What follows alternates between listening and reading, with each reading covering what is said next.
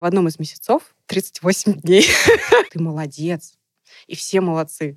Ну, до свидания. Были там моменты, когда хотелось рыдать там в туалете. Моя любимая тема. Ну, вообще у меня, конечно, шило всегда был в одном месте. Вообще терпеть не могу себе рассказать.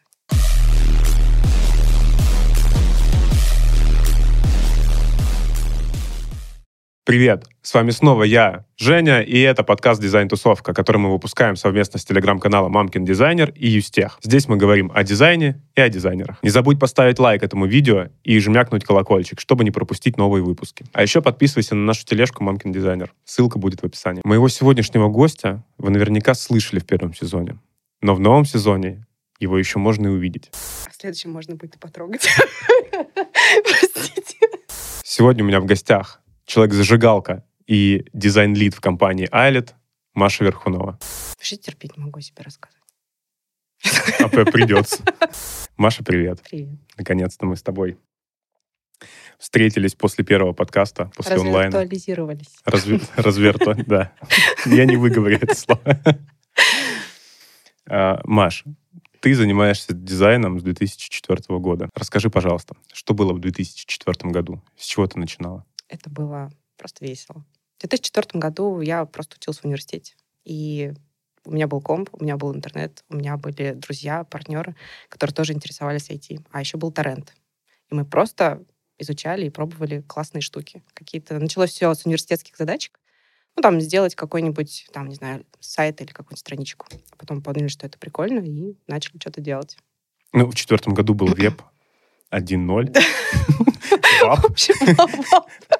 Да-да-да. А что за интернет-страница? Вообще расскажи, ну как в 2004 году ты пришла к мысли, надо вообще не было никакой мысли. Мы в 2004 году мало кто думал, что, блин, это что-то вообще будет значить. Это просто было по фану. Реально там я открыла Photoshop, о, классно, и там реально, кстати, ходила в книжный магазин и покупала фотошоп для чайников. Потом искала, искала какие-то видосы нам на торрентах, э, туториалы, и просто пробовала. Чисто началось все с обработки фоток. У меня есть прям ряд классных старых фоток, где там я себя дублировала на фотографии в разные там, э, позиции. До сих пор остались, иногда показываю детям. Они такие, мама, типа, почему у тебя здесь три? вот. В общем, началось все с фотошопа, а потом, а, ну вот мой, получается, партнер, друг попросил меня помочь а, прикинуть. А, он делал какой-то ролик, и там через знакомых потом его попросили сделать анимированный сайт. Я такая, блин, ну давай. Все началось с изучения траектории прыгания шарика. То есть это такие анимации. первые анимации, первые уроки. Реально мы такие сидели и просто мучили вот этот шарик, чтобы он там нормально нас прыгал. В итоге мы там за месяц, наверное, научились и сделали прям реально коммерческий сайт. Получили за то время 10 тысяч рублей. Я считаю, в 2004 это огонь. Даже недавно нашли его на Time Machine, и первая там заставка, правда, не весь сайт. Вообще прикольно. Я сделала себе запись, сохранила. Очень прикольно. Это был эм, мебельная фабрика, которая продавала VIP-диваны. И, в общем, они решили немножко что-то новое вдохнуть, не просто страничку. Прям это была презентация. И у них просто реально это бомбануло тогда еще не было такого понятия, как там SEO, продвижение, вся вот эта вот шляпа. То есть реально сайт нужен был как некая такая корпоративная брендовая там штука, визитная карточка. визитная карточка, которая там должна была вызвать какое-то вау-состояние. И так как они продавали VIP там диваны, которые стоили очень дорого, то есть они там были такие все золоченые, то есть как в дворцах вот это вот все делают. Вот. И мы сделали вот этот сайт, и очень большой был интерес. И там уже начали через там, несколько рук спрашивать, кто это делал, Соответственно, у нас так появились первые заказы. Я такая думаю, блин, классно, я же учился в университете, первые деньги, это просто здорово. думаю, надо в этом развиваться, надо что-то там придумывать. Так началось там присматривание уже э, там, других э, там, создателей сайтов, там каких-то дизайнеров. Для меня вообще в целом появилось слово дизайн. Я начала просто повторять, добивать портфолио, просто там что-то делать. И в конечном итоге на меня вышли студии города моего. То есть я из Нижнего Новгорода. И я стала внештатным дизайнером почти всех студий в городе. То есть начиная от R52, который до сих пор там одна из самых крупных студий, заканчивая там всякими разными небольшими студиями. Были даже случаи, когда я приходила, например, на встречу с клиентом, как продукт менеджер тоже в том числе, с а, обычным менеджером, который занимается документацией. Мы там общаемся, обсуждаем, и дальше мы едем на другую встречу от другой компании. И мы там с этим же клиентом пересекаемся, он такой, ба. То есть я как бы, куда бы я ни пошел, я к тебе приду. Я такая говорю, да. Ну ладно, пошел искать там более выгодные условия. То есть, ну ты была фрилансером, по сути? Да, большую Просто часть времени работала. я была фрилансером. Такого понятия, как веб-дизайнер или там дизайнер, который делает цифровые продукты, не было, в принципе. Потому что в основном дизайнер — это был тот, кто встречался в рекламном агентстве и делал там, ну, короче, все. Мне туда совершенно не хотелось. Хотя я тоже делала и баннеры, и все вот эту вот э, мелочевку, которая просто была коммерчески выгодна. Хочу понять, э, в четвертом году, когда это все было по фану, как пришел вот этот первый клиент? Это было по знакомству? Бирж тогда не было, фрилансеров. Ну, э, опять же, если мы говорим там про дизайн, был какой-то графический дизайн, не было сайта. Да, это все было через там, Сарафан. руки, сарафанка, да, это в основном были, по-моему, это было через родителей родителей, там, грубо говоря, по знакомству кто-то занимался бизнесом, говорили, что дети вот просто развлекаются, делают там что-то, изучают. А вы могли бы сделать. Ну, то есть вот так вот это было, первый заказ. Но нам заплатили за это деньги. То есть нам просто привели, а мы там сделали коммерческий проект. И после этого уже поняли, что, блин, надо этим заниматься. Деньги же живые потрогали, классно. вот, на втором курсе я купил себе первую машину. Просто реально заработать деньги по фану и купить себе машину в 2004, это пятый год, это, блин, на дизайне. Да. Но в целом рынок был вообще пустой. Прям пустой рынок, никого нет. Блин, классно. Но это давало нам, конечно, возможность и ошибаться в том числе, потому что никто не знал, и никто тебе не сказал бы, как надо делать. Это сейчас из каждой розетки ты там должен вот так, вот так, вот так. Ты должен там такие курсы пройти и думать только так вот, а вот так нельзя думать. Соответственно, мы все делали сами. Была свобода мысли. Абсолютно. Ну, сайт... и косяков тоже очень много. Ну, сайт на флеше был? Флеш. Да, первый был на флеше, конечно, да. А потом уже пошли... Э, то есть я поняла, что, блин, почему я могу делать и не только флеш, я могу там просто обычный там верстать. И тогда был статика в основном, по адаптив там пришел резиновые сайты. Вообще не помню уже когда, честно говоря, очень сложно вспоминать. 18 лет почти прошло. Сложно выдергивать уже из памяти какие-то прям такие как ты туда пришел? Неосознанно я туда пришел. Вот так. Сейчас из, каждого, из каждой розетки вещают, делай так, так не делай. Угу. Но в четвертом году действительно не было, ну, по рынку именно исполнителей было очень мало, и знаний очень мало. Знаний было очень мало. Где черпались эти знания? ну, зарубежные какие-то. А, сайты. зарубежные. Б, туториалы какие-то на там, просто скачивание иностранные. И С, это просто практика. Ты просто проверяешь, смотришь, там, получилось, не получилось, зашло, не зашло. Мы просто даже не знали, что в одном браузере можно флеш посмотреть, а в другом нет. Мы просто юзали какой-нибудь там, не знаю, Explorer, и все. А потом пришла Mozilla, и такие, вау, и надо что-то там по-другому немножко сделать. То есть это все было на практике, реально. Исправляешь на лету. Все.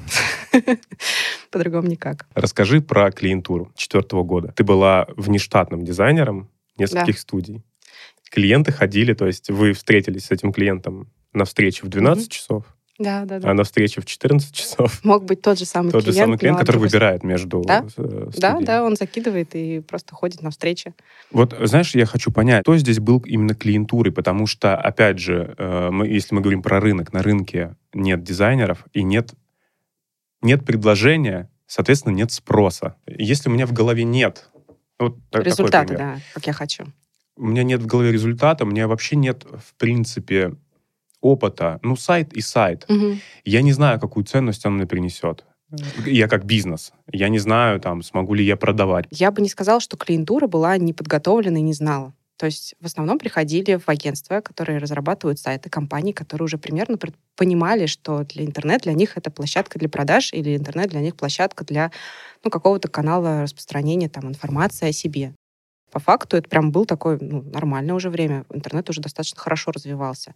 И клиенты, которых, э, ну, которым сайты я делала, в основном это были каталоги.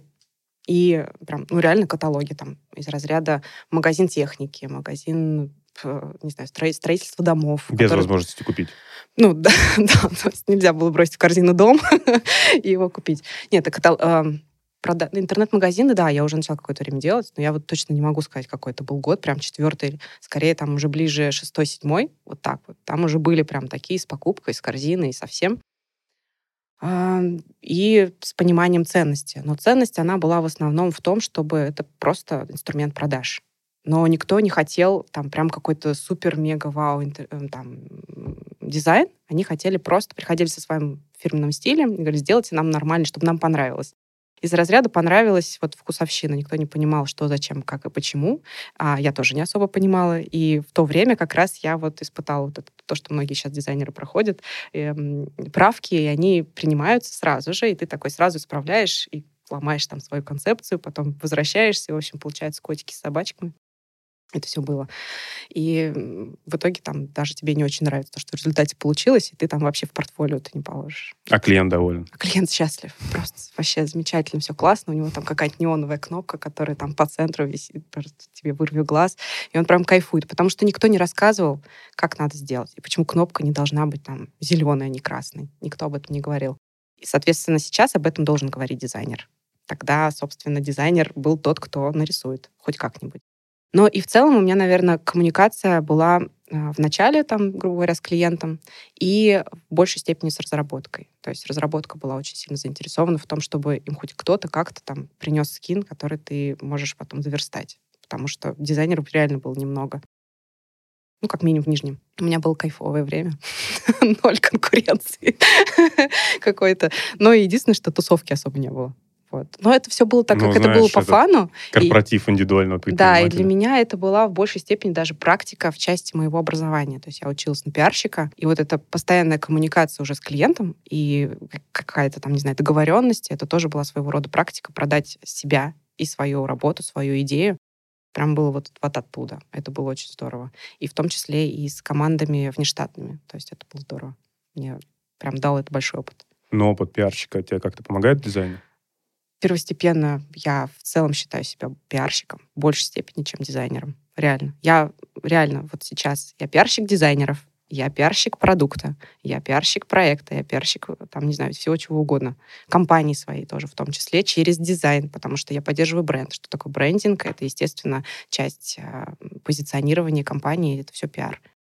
Вот. И поэтому, блин, то, что я закончила пиар, это прям судьбоносно в части того, что сложились мои какие-то собственные коммуникативные качества, плюс какие-то знания, которые мне дала университет, и плюс там визуальная составляющая. То есть я визуальный коммуникатор. Вот так.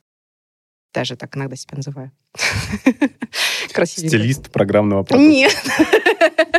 Коммуникатор.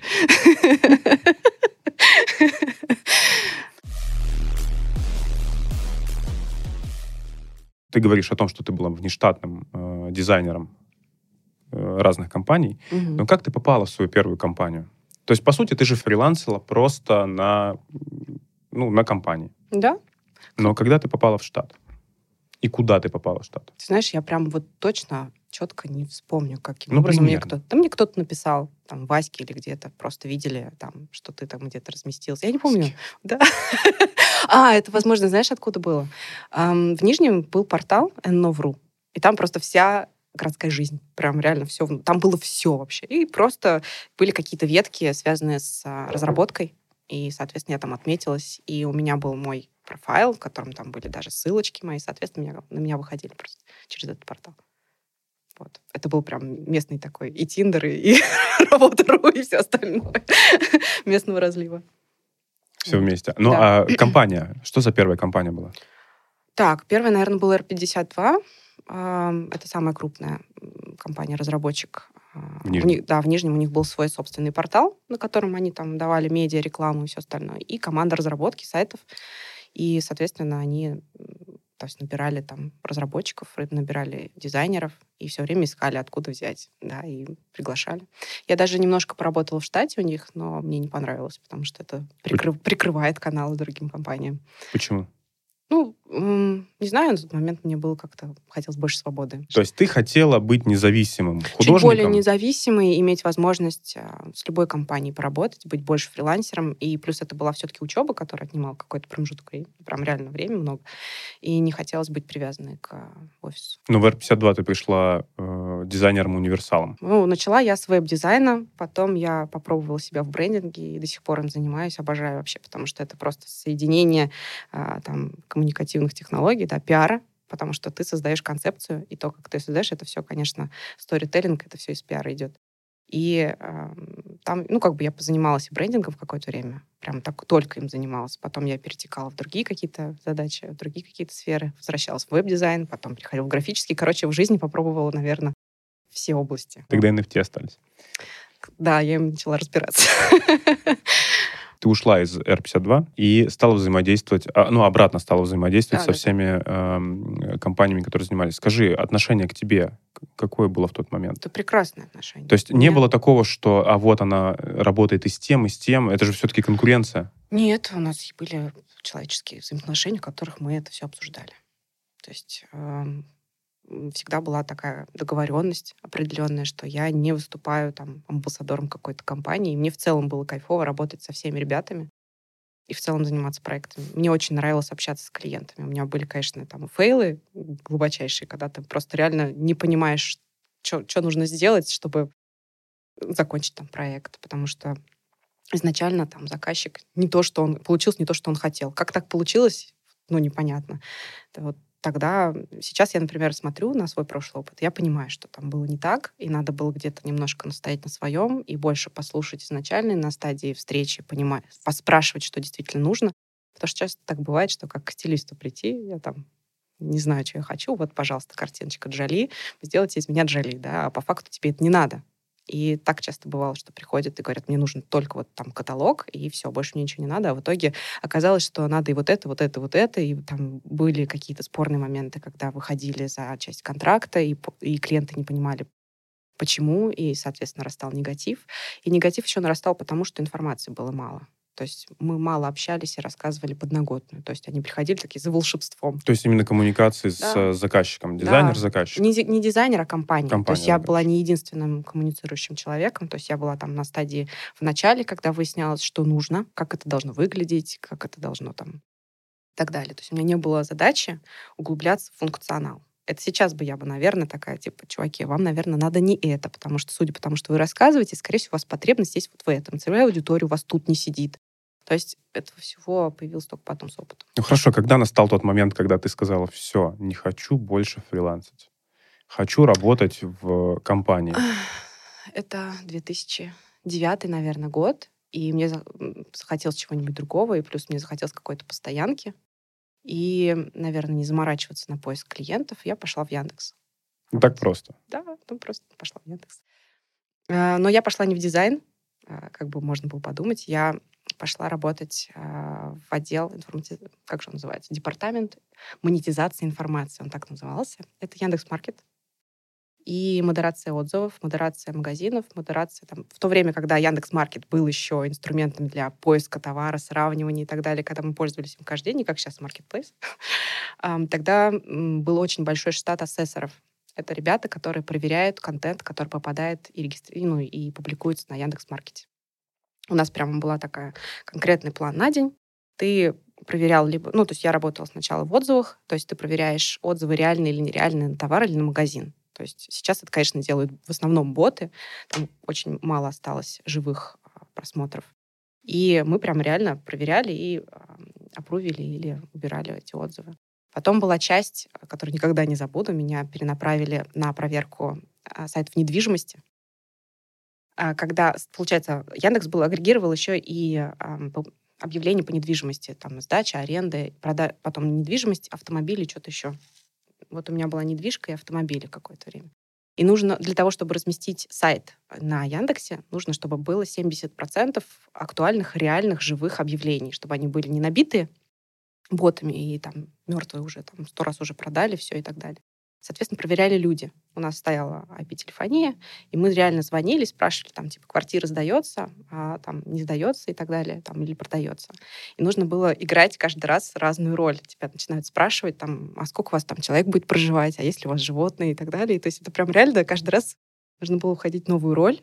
Я очень сильно себя преодолевала. У меня в детстве был страх жуткий звонить по телефону. Прям вот я не знаю, откуда он взялся. Может быть, страх перед неизвестностью, еще что-то. я пошла конкретно в Яндекс для того, чтобы в себе это проработать. И, соответственно, четыре года я там проработала. И по стечении четырех лет я подумала, блин, я соскучилась по дизайну. Я в это время брала какие-то небольшие заказы. Вот. Ну, то есть у тебя был такой дауншифтинг? Да, да. Ну, я, о, я так благодарна вообще этой работе. Я столько прокачала стрессоустойчивость, я прокачала коммуникативные навыки, я прокачала игру голосом по телефону, что тебе нужно было там изобразить, что ты там так хочешь купить эту тачку, прям вот готов прямо сейчас тебе перевести э, там по почте деньги. Прям по почте чемоданчики.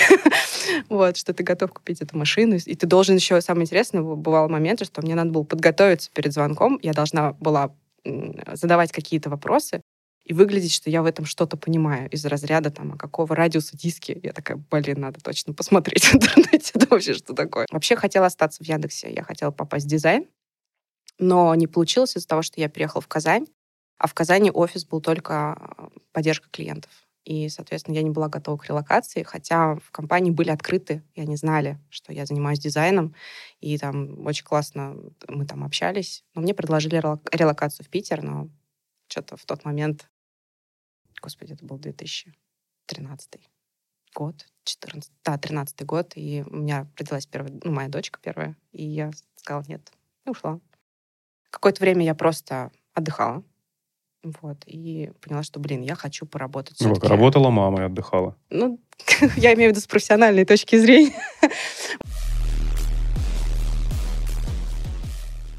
Ну, вообще у меня, конечно, шило всегда был в одном месте, я не могла просто, я изучала что-нибудь что-нибудь, в общем. И я такая думаю, блин, надо поработать. Мне понравилось работать с графикой. Прям вообще классно.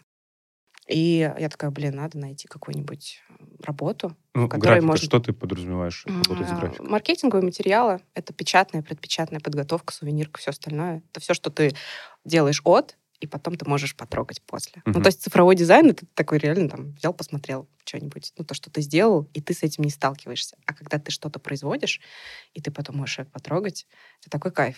Вообще очень классно. И э, я подумала, что я хочу поработать прям в офисе. Мне нужна команда, я хочу людей. Прям реально я соскучилась по людям. И я откликнулась на вакансию в Барсе.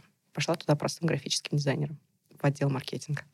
А в итоге ушла оттуда директором, директором по, дизайну. по дизайну. Да, и в основном занималась цифровыми продуктами, которые делал Барс. Ну, то есть это просто такая точка входа моя. Мне не важно было, как зайти. Реально, я там долбала эту вакансию. В конце года это был, по-моему, 16-й.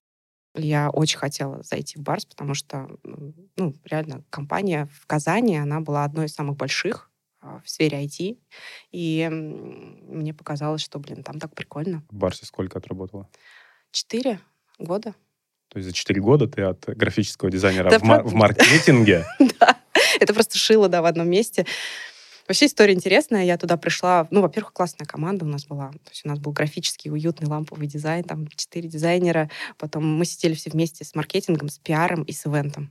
Блин, мы самая тусовая была команда, и все, вся внутрикорпоративная э, движуха проходила через нас. Мы делали вообще все, там какие-то мелочи. То есть в Барсе очень э, внимательно относились к внутрикорпоративной продукции, и это было такой прям важной культурной внутренней ценностью, что сотрудники, они, у них есть там какие-то артефакты компании, ручки всякие, блокнотики, вот это вся там, стикеры, да, там куча всего вообще, то есть это не перечислить. Плюс все мероприятия были оформлены от и до конкретно дизайном, начиная там от э, печат билетиков, которые приходили сотрудники, реально брали билетики. Представляешь, такие отрывные билетики с номерами, потому что потом по ним разыгрывались призы. Мы печатали эти билетики, мы еще участвовали в их раздаче. Мы там фактически с каждым из 700 человек такие передавали в ручки билетик. А потом эти ребята приходили на огромную тусовку в самый большой клуб города, в котором, там, представляешь, там 700 человек. Ну, там, от, ну, в среднем приходило от 400, 400-500, вот так человек могло набиться запросто в клуб, он полностью тоже нами оформлен. Там все фотозоны, все там, грубо говоря, девочки одеты в стиле, который мы там... У нас каждая вечеринка была тематическая.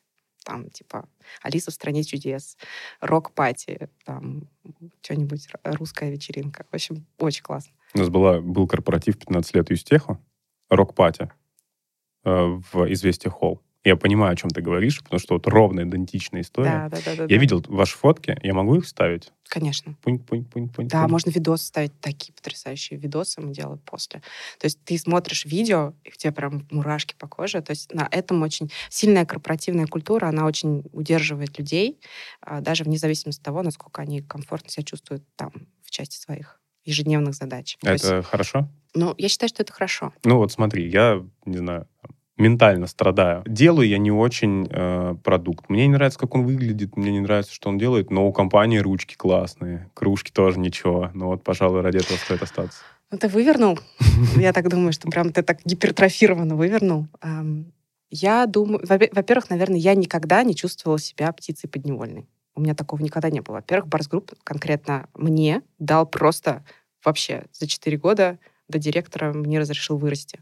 По факту, то есть я прошла, ну, много, конечно, бюрократии, но моя какая-то внутренняя инициатива и желание сделать лучше и изменить, мне разрешили это поменять. Там до сих пор какие-то вещи, которые я поменяла, они остались в компании, и они продолжают как-то развиваться. Мне кажется, зависит от себя. То есть как ты воспринимаешь? Если ты там действительно только за ручки, то да. Я свою должность всегда воспринимаю как э, свой собственный бизнес. Да, это тоже то важный есть момент. Э, ты, ты качаешь себя, ты качаешь свои проекты, качаешь то, что ты делаешь, как, ну, с точки зрения, это такой небольшой бит, то есть каждый сотрудник, такая mm-hmm. э, филиал э, твоей компании, да. в которой ты работаешь. И чем мощнее, чем лучше ты делаешь, и чем больше ты подключаешь ресурсов в развитие этого всего, мне кажется, тем успешнее. А я воспринимаю себя как доктор, который приходит в команду и с большой эмпатией даже я понимаю прекрасно, что бывают ситуации, в которых невозможно сделать иначе. Ну, то же самое там Гасуха, да, она действительно где-то подневольная, потому что так устроена структура бюрократическая. То есть там зачастую нельзя там, посвятить больше времени, у тебя их просто нет. Ты там должен ложиться там, в тендерный вот этот вот временной промежуток, когда система должна уже работать по, по там, договору, и хоть ты умри. И понимая какие-то, ну, просто входя в положение в этой всей ситуации, то есть ты становишься более, там, не знаю, эмпатичной команде и к результату. И больше подбадриваешь других людей, становишься для них соратником, союзником, даже если они делают, ну, откровенную хрень. Ну, то есть у меня никогда не было отношения, что я там делаю полное говно. У меня, наоборот, было отношение, что я всегда делаю лучше, даже если это просто прийти запятую там поправить. Ну, элементарно так, вот, все. Чуть-чуть что-то я там сделал, там, улучшил. У меня другая философия. Это не мой бизнес, а, но это может быть чужой бизнес. Почему? Потому что я могу прийти, могу уйти. Это классно, то, что ты спокойно можешь отпустить. А когда ты прям реально очень сильно... Для меня это токсично. То есть для кого-то это окей. Но если я буду очень сильно переживать за результаты и чувствовать это как свое собственное детище, ну, блин, реально можно заболеть, потому что есть вещи, на которые ты, к сожалению, не можешь повлиять. Ну, то есть надо быть просто рациональным в этом отношении. Пришел, что-то улучшил для себя, действительно отметил, что ты тут вот действительно хорошие вещи сделал, ты молодец, и все молодцы. Ну, до свидания. Дальше уже варитесь. Классно. В этом говне. Ну и, кстати, о Гасухе. Моя любимая тема. Ты же попала в очень крутой замес с Гасухой в целом. То есть в Барсе вы занимались госсистемой. В основном. Гасуха всегда вызывает такой воздух э, сперла. Да, да, да. Расскажи, пожалуйста, почему Гасухи так отзываются? Что вообще, в чем разница? Почему, когда говорят про проекты, про дизайн-проекты, Гасуху упоминают как-то немножечко отдельно? В чем отличие от обычных человеческих, так скажем, проектов? Мне кажется, тут надо с двух сторон смотреть. Первая сторона — это просто наша культурная особенность, которая просто вот у нас есть какое-то, не знаю, правило в обществе, что все, что делает государство, это плохо. Я так не считаю. То есть в любом случае э, что-то делают хорошо, но что-то делают там не так хорошо, как нам бы хотелось, потому что мы имеем с чем сравнить, и срабатывает такая функция нашего мозга, как э, ну, оправдание какого-то твоего ожидания. То есть, когда ты пользуешься, например, э, приложением своим банковским, прекрасным каким-нибудь, там, я не знаю, Альфа, Тинькофф, замечательное, удобное там приложение, и вдруг ты приезжаешь в другую страну, а, там, ну, допустим, а, берешь какой-нибудь другой, скачиваешь, ты просто тебя стошнит от того, как там внутри, и ты такой, блин, как можно вообще этим кусок, кусок говна пользоваться? Это же коммерческий банк. Почему? Просто срабатывает твой уровень ожидания. Когда ты чем-то попользовался, уже и тебе было удобно и комфортно, ты не можешь эм, опуститься как бы ниже, да, и ты в любом случае от любого сервиса, с которым ты сталкиваешься, даже если это не банковская, ты ожидаешь такого же уровня комфорта.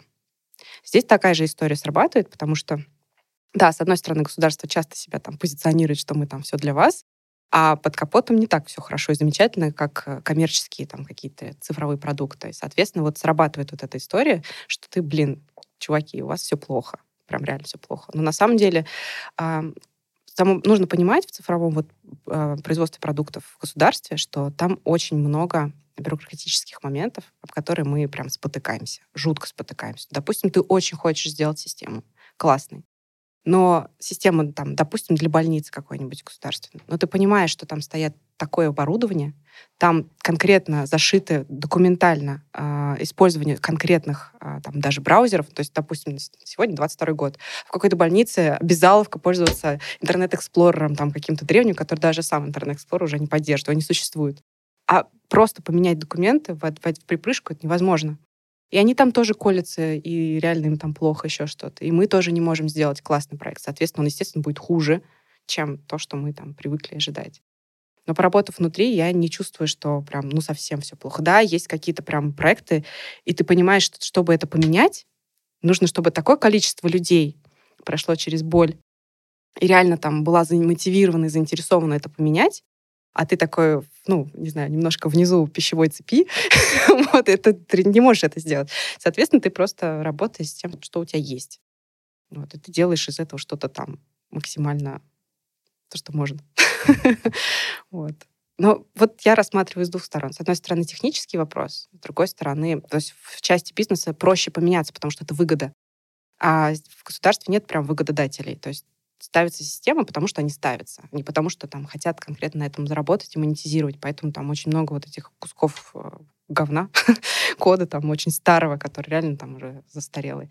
Вот. Но многие структуры, которые я, например, в Татарстане, они очень стараются. Вот начиная там с вышки, они такие, мы хотим поменять вот подход там вот в ЖКХ. Давайте просто вот сделаем все по-хорошему. По красоте выделяются бабки, и там что-то делается. Но есть третий фактор в Гасухе. Люди очень... из Гасухи. Ты знаешь, я стараюсь опускать людей, потому что мне встречались и такие, и такие. У меня встречались и люди очень увлеченные и прям реально страстно желающие изменить к хорошему, к лучшему жизнь ну, других людей. То есть они такие прям Питер Пен такие. Я таких встречала, честно, было прочее здорово и прям при, приятное было время. Бывают такие, которые принимают, э, там, не знаю, проект, сидя в машине на телефоне, открывает твой сайт, говорит, сделайте покрупнее шрифты, это мне не видно. А он на мобильнике открыл десктопную версию. Реально такие люди были. И тут просто должен срабатывать, наверное, коммуникация со стороны компании. Очень важна. То есть у меня были случаи, когда мне получалось сделать лучше, чем изначально. То есть, там, например, был проект, в котором никак не могли принять дизайн ресурса. Меня пригласили, давай, типа, пожалуйста, помоги, а то у нас уже там пятый или шестой вариант. Не принимают и все. Я просто выяснила, что они реально берут, делают картинку статическую сайта и отправляют, э, получается, клиенту, заказчику в глагос-экспертизу, и он просто реально смотрит, там, он с мобильника может посмотреть, на бегу может посмотреть, там, и просто говорит, нет, без комментариев, обратной связи, ничего. Просто вот реально нет и все. Ну, то есть вот реально такая глухая коммуникация. Соответственно, я говорю, ребят, я вам ну, приду, помогу, только мне нужно, пожалуйста, условия выполнить. Я, например, вот сажусь сейчас, я не буду делать картинки, я сразу сажусь с разработчиком, и мы будем делать фигачить там две недели фронт, ну, фронт главной страницы. Прям она будет живая. И потом я поеду сама с ноутбуком и буду защищать. Вот, они такие, ну, блин, окей, потому что уже вариантов не было, уже почти все испробовано. И просто был принят почти без правок. Просто проблема в коммуникации. Часто бывает очень. И в государстве тоже. И не то, что люди там какие-то особенные, они просто не знают, как надо. То есть они не в цифре, они не вот в этом во всем. И они вот привыкли, типа, картинку, пришлите мне картинку. Никто не объясняет, и ни, никто не заморачивается, что, блин, надо вот по-другому посмотреть и по-другому презентовать. Вот это проблема коммуникации, проблема компании или проблема принимающей стороны? Что-то он открыл на мобиле, посмотрел такое, ай, нет. Или это все-таки возлагается вина на компанию, которая прислала эту картинку? Тут тоже с двух сторон. Видишь, я такой человек, который всегда... Ну да, короче, я сижу, я как уж на сковородке, короче.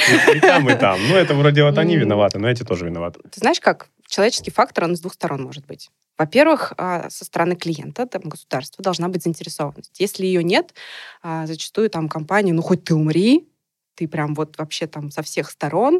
Если человеку это неинтересно, и ему просто, допустим, навязали, что он там должен сделать, вот ему сказали, вот твой проект, иди сделай. А он вообще в этом ни хера не понимает, и ему надо просто это сделать, акты закрыть, чтобы от него отвалили. Такое часто бывает. Просто нормальная такая штука делегирования. А если с той стороны заинтересованности нету, то, блин, ну как ты вообще там не извернись, очень сложно будет вести проект.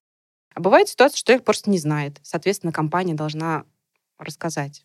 Но не всегда бывают люди опытные в коммуникации. То есть, ну, блин, где ты наберешь там 500 человек, чтобы они там все были с потрясающими ораторскими качествами там и все. Ну, то есть, вот. Я не возлагаю вину ни на кого.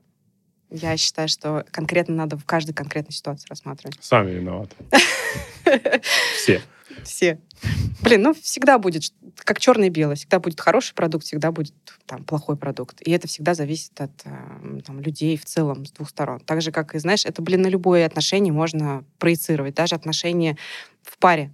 То есть нельзя сказать, что вот нельзя говорить, что там в разводе виноваты там, один человек. Всегда же двое. Просто кто-то принимает позицию такую, ничего не делал. Второй там не знал, что надо делать по-другому. И здесь то же самое. Ну, хорошо, если подумать в вакууме.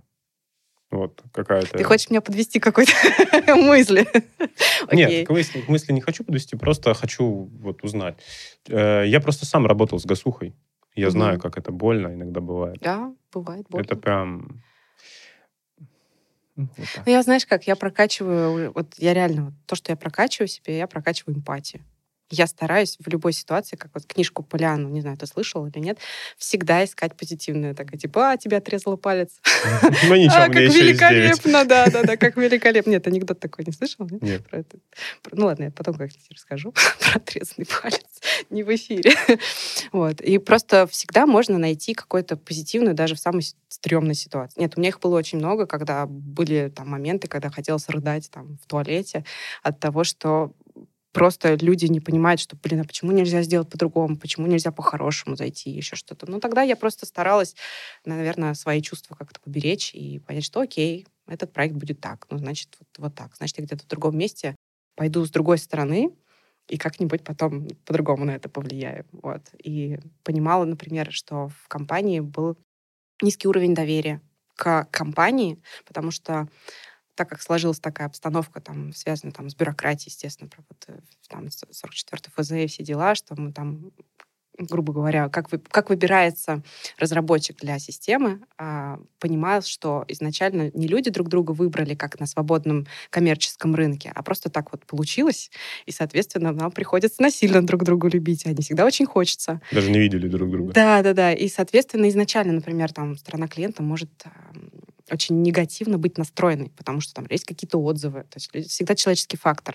Когда ты делаешь систему для работы, а, не бывает такого, что люди там ходят по интернету и пишут классные отзывы. Это вот то же самое, что в B2B. Вот реально ты делаешь систему для того, чтобы люди ее не замечали, чтобы они могли сфокусироваться на конкретно своих задачах, и твоя система только помогала, а не мешала. И, соответственно, у них не появится даже единой мысли пойти и в сторону, например, или еще куда-нибудь написать классный отзыв. Ты можешь зевнуть. Сори, это было... Ты начинаешь терять воздух. Можешь зевнуть, кстати, мы можем продолжить. Я уже зевнул. Мне уже расхотелось. Вот. Короче, да, не бывает такого, что люди прям такие, прям счастливы от того, что им дали инструмент на работе, и он такой, классная работа, пойду, пойду об этом всем расскажу. Как замечательно. Но они воспринимают его как данность. Да, как данность. Соответственно, только тогда, когда у тебя что-то не работает, вот ты пойдешь и просрешься в интернет. Вот реально. И с гасухой то же самое. А, когда у людей работает, они вообще не задумываются, что за система, как это что. Они просто работают, и все. И никто не заинтересован в том, чтобы собирать с них какие-то позитивные отзывы, и это даже не было культуры. А негативные отзывы, конечно, они там везде пожалуйста, оставляют. И, соответственно, складывается вот это ожидание от разработчика, что он сейчас придет и сделает какую-нибудь говносистему и поставит и мы будем все мучиться. Это тоже есть такой фактор. Вот. И мне хотелось, наоборот, больше э, делать упор на какую-то, что внутри компании есть технологии, что мы можем поменять этот процесс. И там, я по-всякому старалась это позиционировать, придумывать какие-то инструменты, там, рассказы о себе не только с точки зрения, как классно у нас работать, у нас классные вечеринки, а то, что у нас и технологии есть. Да, то есть это было реально... А, по факту мы сделали первую открытую дизайн-систему государственную в свое время. Там, в 2018 году мы ее опубликовали в каталоге дизайн-систем. И она была первой государственной среди всех коммерческих, которые там стояли. А, что за система? Барса, Vuex. Мы разработали внутри себя, на реакте написали, и там я написала Юрию Ветрову и говорю, посмотри, пожалуйста, вот у нас тоже есть система. Как ты считаешь, она вообще достойна того, чтобы внимание, чтобы на нее обратили? Попасть на витрину дизайна. Да, и он посмотрел, сказал, слушайте, да, у вас прям код прям классно, давайте разместим. И вот мы попались. И после этого реально стали обращать внимание и разработчики тоже приходить, говорить, чуваки, у вас, оказывается, не только старые какие-то говносистемы и там еще что-то, у вас что-то есть. И, ну, это на самом деле сдвинуло какой-то винтик и дало воздух, да, в компании стали присматриваться, о, типа, дизайн-то что-то делает, оказывается, можно фронт как-то что-то на новенькое перевести, и можно, оказывается, что-то такое делать, что делают все коммерческие компании. Я думаю, что в любом случае будет лучше, и уже становится лучше. Там даже все, ну, в Москве есть определенные там сервисы, которые реально, мне кажется, не, чем не хуже, чем коммерческие сервисы. Прикольно даже госуслуги, как бы их там не ругали со всех сторон, прям вообще, не знаю, ну, блин, все равно, как... я вот на своей памяти помню, как я получала паспорт. Просто современные ребята не помнят, не знают, как это там ходить в 33 инстанции, писать 33 заявления. А еще не так еще написал. куда, еще не так написал, буковку галочка, там, буковка. Сейчас, блин, просто получить пас... паспорт заграничный, я реально подала все заявления там на госуслугах и просто пришла его там заявление там, пео, и все, и ты получил. Или нам не знаю, там, детям что-нибудь, какое-нибудь заявление куда-нибудь подать. Вообще кайф. Вот. Так что, блин, надо на самом деле обращать внимание на то, что хорошо. И тогда, возможно, появится и мотивация делать чуть лучше. Потому что ты уже будешь обращать внимание не только на коммерческие ресурсы, но и конкуренция внутри государства тоже появится, какие-то сервисы, и команды будут делать хорошо. В идеале, как, э, на твой взгляд, выглядит создание лучшего продукта для государства, ну, вообще для государства? Вот есть какой-то legacy, да, мы говорим, что там говнокод, который не выпиливается уже миллион лет, Internet Explorer, и это все больно. Пока я не вижу прям, вот знаешь, ну, пока в силу того, что нет конкуренции в разработке, а по факту пишутся технические задания, они все пишутся до там, тендеров и все остальное, и разработчики даже зачастую не видят и не знают и не приступают, у них нет времени там ни для исследований, ни для чего. Вообще, какой нахер дизайн? Вообще дизайна не был. Почему? потому что на него никогда не будет времени в таком пространстве, как ты можешь вообще какие-то тестирования проводить, как ты можешь вообще там что-то вообще изучить, потому что тебе говорят, так, все, система должна быть готова через полгода. А ты такой понимаешь, репу чешешь, что, блин, ну, нереально. То, и то полгода я приукрасила обычно, там, типа, ну, да, месяца два. Пару месяцев. Да. И как? То есть если мы говорим про какие-то системы, которыми пользуются граждане, да, скорее всего, они будут улучшаться постепенно, потому что все равно, то есть обратная связь, она есть, и, блин, то есть ты в любом случае как-то будешь замотивирован. А когда ты делаешь системы для каких-нибудь работников государственных структур, то, соответственно, обычно тебе говорят, вот, компьютер, садись и учись. И там прям реально вот такие документации, люди сидят, мучаются, прям реально там проходит обучение, а зачастую бывает, что специально покупают оборудование под эту систему и сажают человека, который будет заниматься только там, забиванием там, данных в эту систему. И в целом, в принципе, это работает, и никто даже не будет пытаться это менять пока что. Ну, то есть, не знаю я бы не, не могла сказать, что в вакууме разработка как поменяется без вот э, изменений внешней среды. Ведь если рисовать карту стейкхолдеров, то извини меня, что государственная система, чтобы она стала там, на нее повлиять, там целая, блин, цепочка огромная, там не только прямых, но и косвенных, которые очень сильно влияют. То есть нельзя просто так прийти и выкинуть? Ну, как ты выкинешь? То есть это каждый уровень, эм, там, допустим, взять систему какую-нибудь, не знаю, больницу или какой-нибудь там ценообразование. С, гос, с госуслугами понятно, она началась с нуля. Да, да. То а есть... вот, например, система какая-нибудь интегрированная, вертиаль... вертикальная система там какого-нибудь подразделения, типа там онкологии в медицине или еще чего-нибудь, к ней нужно подключить до хрена всяких разных баз данных, которые все разные. Ты, то есть ты не можешь просто взять, у тебя ты делаешь одну систему, а, блин, а ты в нее вливаются данные с другой системы, и там нужно подключиться к третьей, и с ней нужно какое-то сообщение, а она там написана доисторическим динозавром, ты должен к ней написать прокладку.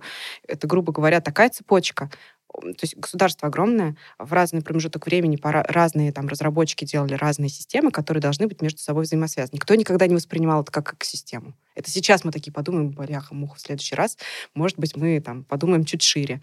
А по факту ты все равно должен иметь дело с тем, что там сделано в 2006 году. Ну, то есть ну да, 22 год. И, соответственно, это очень сильно повлияет и на твой продукт в том числе. Ты не можешь просто взять, если код там не заим... ну, как бы не конвертируемый, ты все равно должен что-то делать с этим. Да? И ты в любом случае сделаешь где-то там какой-то костыль там или еще что-нибудь. Но я точно знаю, что разработчики, например, они реально стремятся в компаниях, вот в государственных, к тому, чтобы делать лучше. Это чисто личные там инициативы. Не все сидят такие, просто получают бабки и уходят. Я верю в то, что есть кто делает хорошо. Ну, сейчас должно, мне кажется, быть лучше. Вот прям сейчас именно, потому сейчас что у нас все вижу, продукты да. ушли. Да, я вижу в этом абсолютно позитивную какую-то сторону, потому что вот все, у тебя, короче, нет конкурентов. А, это пространство такое, что люди теперь готовы потерпеть, пока ты будешь там, типа, набивать свои шишки, и, возможно, там у тебя есть какое-то пространство, время на то, чтобы усовершенствоваться, улучшиться. Сделать да. фигуру. Да, кстати, в том числе. Ну, то есть, блин, у меня, наверное, стакан всегда наполовину полон, и я не отчаиваюсь. Меня, наоборот, это открытая такая площадка. Тебе, блин, ну, пространство вариантов. Ребята, хватайте, как в 90-е, все пусто. Бегом, делаем что-нибудь классное. Давайте, пилим вообще. Барс — это заказная разработка. То есть Да, это, это- не продукт, Точка Ростех. Это э, компания, в которую приходят э, государственные заказчики, коммерческие заказчики и говорят, нам нужно сделать вот какое-то приложение. Ну, веб, мобильный, ну, неважно, сервис. Система. Система. Спустя 4 года, то есть ты выросла, ты доросла до дизайн-директора, и спустя 4 года ты уходишь в продукт, Мгм. Стартап, можно сказать. стартап. Где случился маленький взрыв? Почему ты уходишь из э, заказной, где большое разнообразие проектов, и ты уходишь в стартап? Ну, здесь есть и человеческий фактор в том числе. То есть эм, в какой-то момент э, у меня было ощущение, что я очень там могу что-то сделать такое, прям, знаешь, воодушевление, там все дела у меня были. А в какой-то момент просто, не знаю, что-то, может, надломилось. Ну, просто чи- чисто человеческий фактор, не знаю, выгорание пришло, с которым я не сумела тогда прям легко справиться.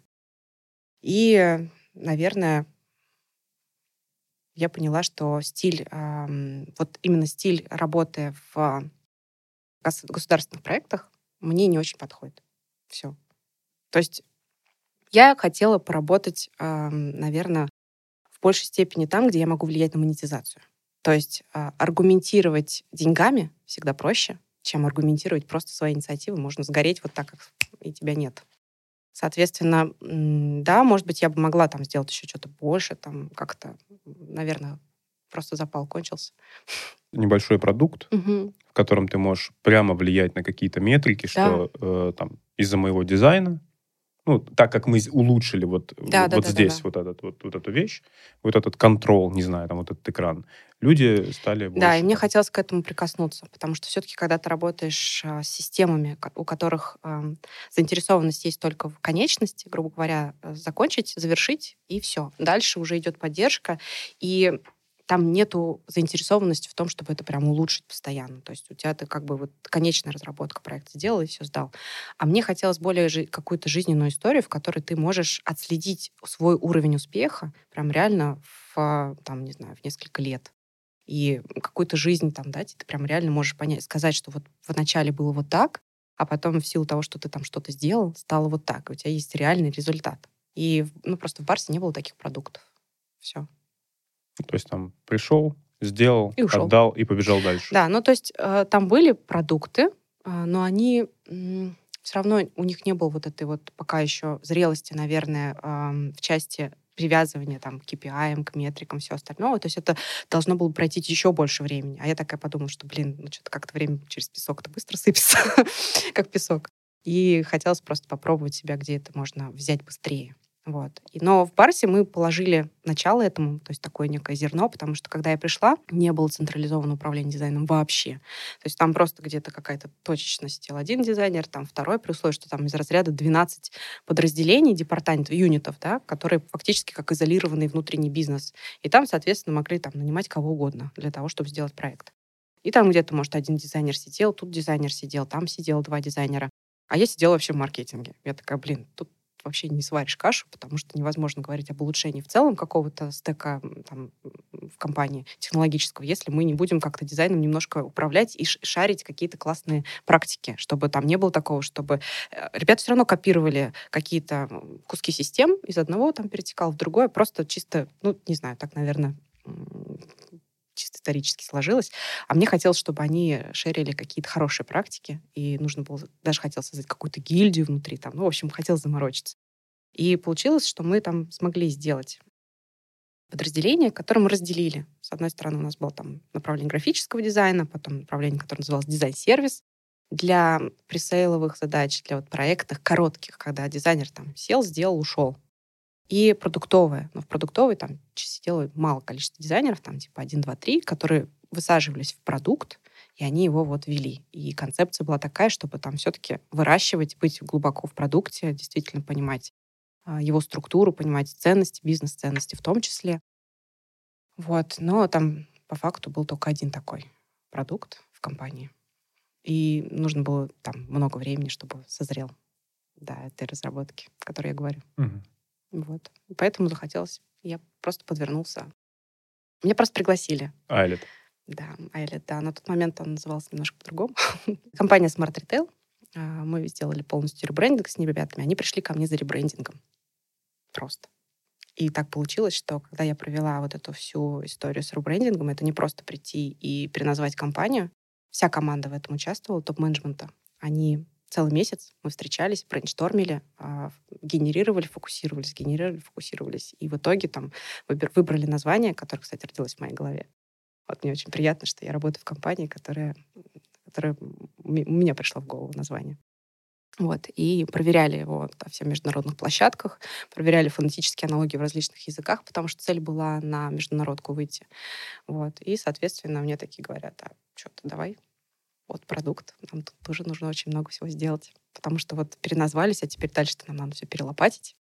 И я рискнула, и я пошла прям с а, менеджерской позиции, прям сразу вот так рукава защиты засучил, и просто с головой туда. Это я не пошла туда как лид, я пошла туда как продуктовый дизайнер. Блин, это было Расскажи о продукте. полгода.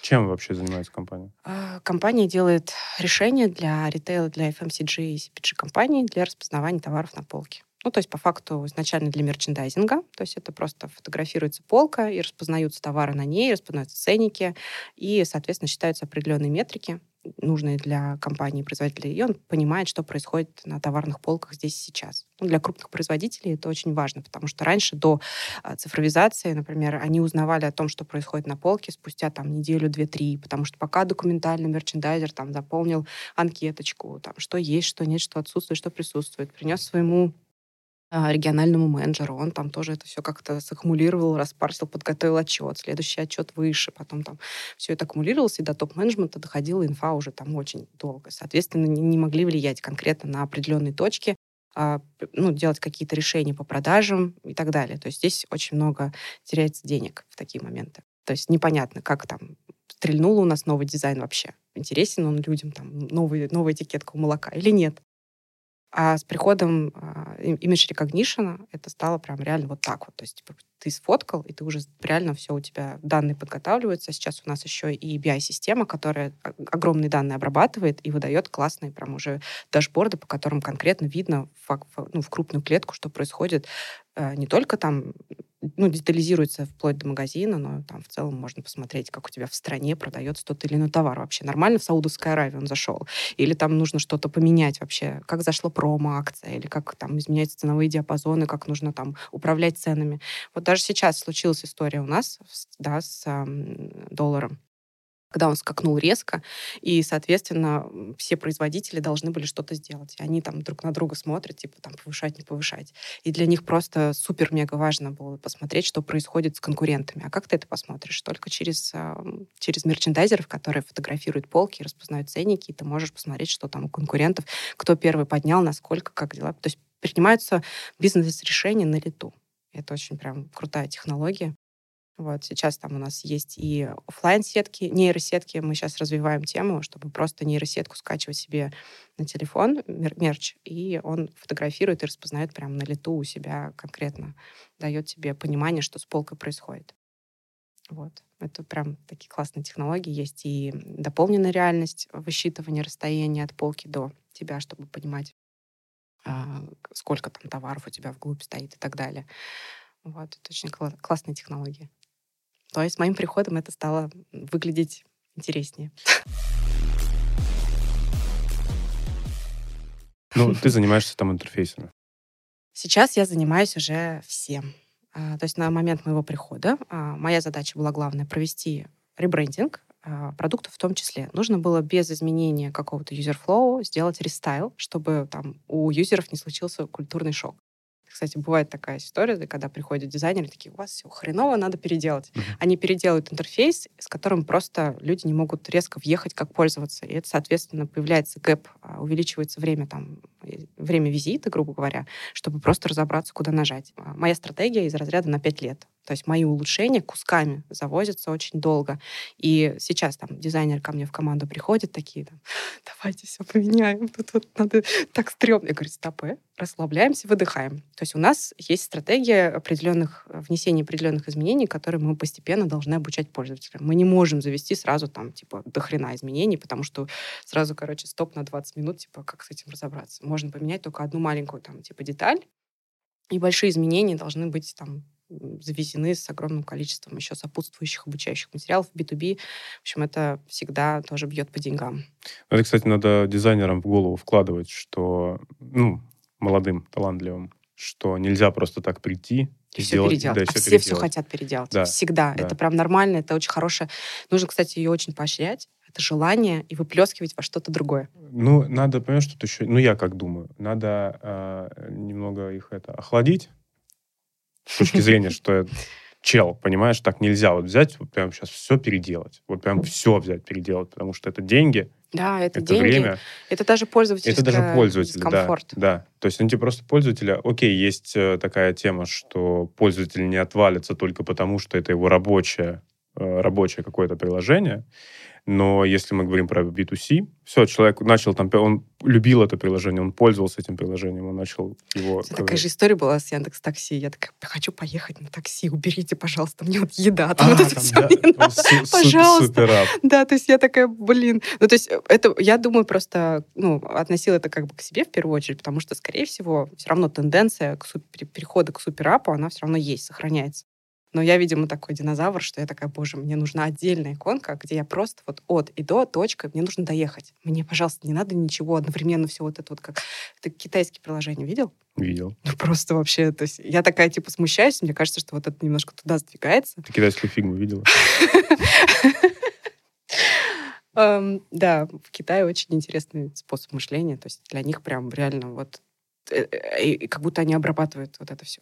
То есть это настолько удивительно для меня вообще. И ребят хотят, да, все поменять. Но я стараюсь их не то чтобы остужать, я всегда придумываю им задачи, куда можно вложиться. То есть, например, окей, ты не можешь здесь все поменять, но сделай охрененные иллюстрации по продукту, если вдруг у тебя есть там какие-то качества, человек, например, там хорошо рисует иллюстрашки, там делает конкретно там даже для экранов, ты можешь сделать то же самое, но мы заюзаем их на сайте. Там, например, там, он такой выплеснул, там, он что-то сразу поменял и у него сохранилась эта мотивация, чтобы предлагать и делать что-то новое. То есть не сразу холодной водой тебя облил, mm-hmm. а когда человек приходит, он воодушевленный, он хочет проявить себя, очень, особенно на испытательном сроке. Они такие, типа, блин, надо что-то сделать, чтобы меня полюбили и оставили, что я такой классный, там, все. Поэтому я стараюсь придумывать задачи, в которых они реально могут сразу сходу что-то поменять. Прям сразу сходу. И потом сразу на всю компанию растрындеть, что типа, чувак, вот классный пришел, и вот переделали. Просто там какую-нибудь фигню там внутри, для корп... внутрикорпоративной тоже. Сохраняется мотивация. У тебя отличается штат э, по количеству дизайнеров? Конечно. В Парсе и... Ну, Парсе, конечно, это большая компания, и там было больше дизайнеров. Сейчас у меня четыре человека, нас четыре. И мне кайфово.